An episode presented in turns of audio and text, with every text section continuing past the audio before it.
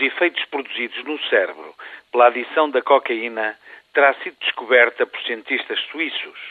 Uma descoberta que permitirá desenvolver novos tratamentos contra a dependência desta droga. Com efeito, cientistas da Universidade de Genebra mostraram que a cocaína provoca alterações nos neurónios cerebrais numa área do cérebro vulgarmente designada como centro de prazer.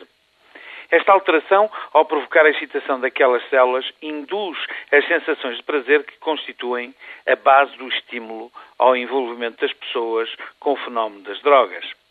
Experiências com ratos aos quais foram ministradas doses regulares de cocaína foram o cerne de uma intervenção específica focalizada no bloqueamento do efeito indutor da droga com efeito de reverter os dados ocasionados. Aparentemente, a experiência atingiu os objetivos desejados. Ainda se estará, porventura, longe de encontrar uma via terapêutica segura para se conseguir em humanos a reversão fiável dos efeitos desta droga terrível que é a cocaína. Contudo, esse caminho está aberto e revela-se promissor para que a da guerra contra a droga possa vir, enfim, a ser vitoriosa. Ao inibirem-se os consumidores, destruir-se-á esse negócio bilionário e perverso da droga.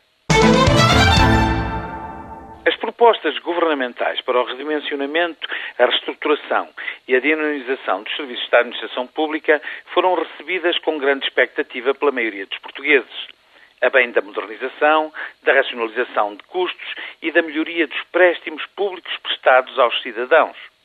É claro que setores mais apostados nas rotinas e pouco nas incertezas da mudança se mostraram menos apologéticos em relação aos alegados méritos de tais reformas.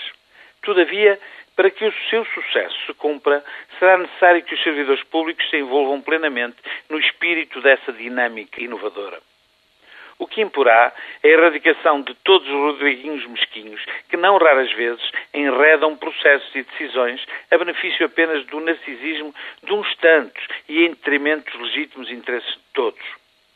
Processos como aquele que levou um procurador do Ministério Público a desentender-se com uma juíza de instrução criminal a propósito de inútil discussão sobre quem deveria rasgar uma nota falsa apreendida no âmbito de um inquérito. A discussão começou em outubro de 2004 e chegou ao Tribunal de Relação do Porto. Enquanto isso, a dita nota falsa esteve ano e meio no Tribunal de Paredes, à espera por alguém que enfim rasgasse. Uma magna e pesada tarefa.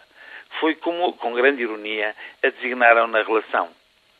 Tão ridícula disputa até teria tido a sua graça, não fora este disparatado processo ter atropelado por ano e meio outros 952 inquéritos pendentes na comarca de Paredes.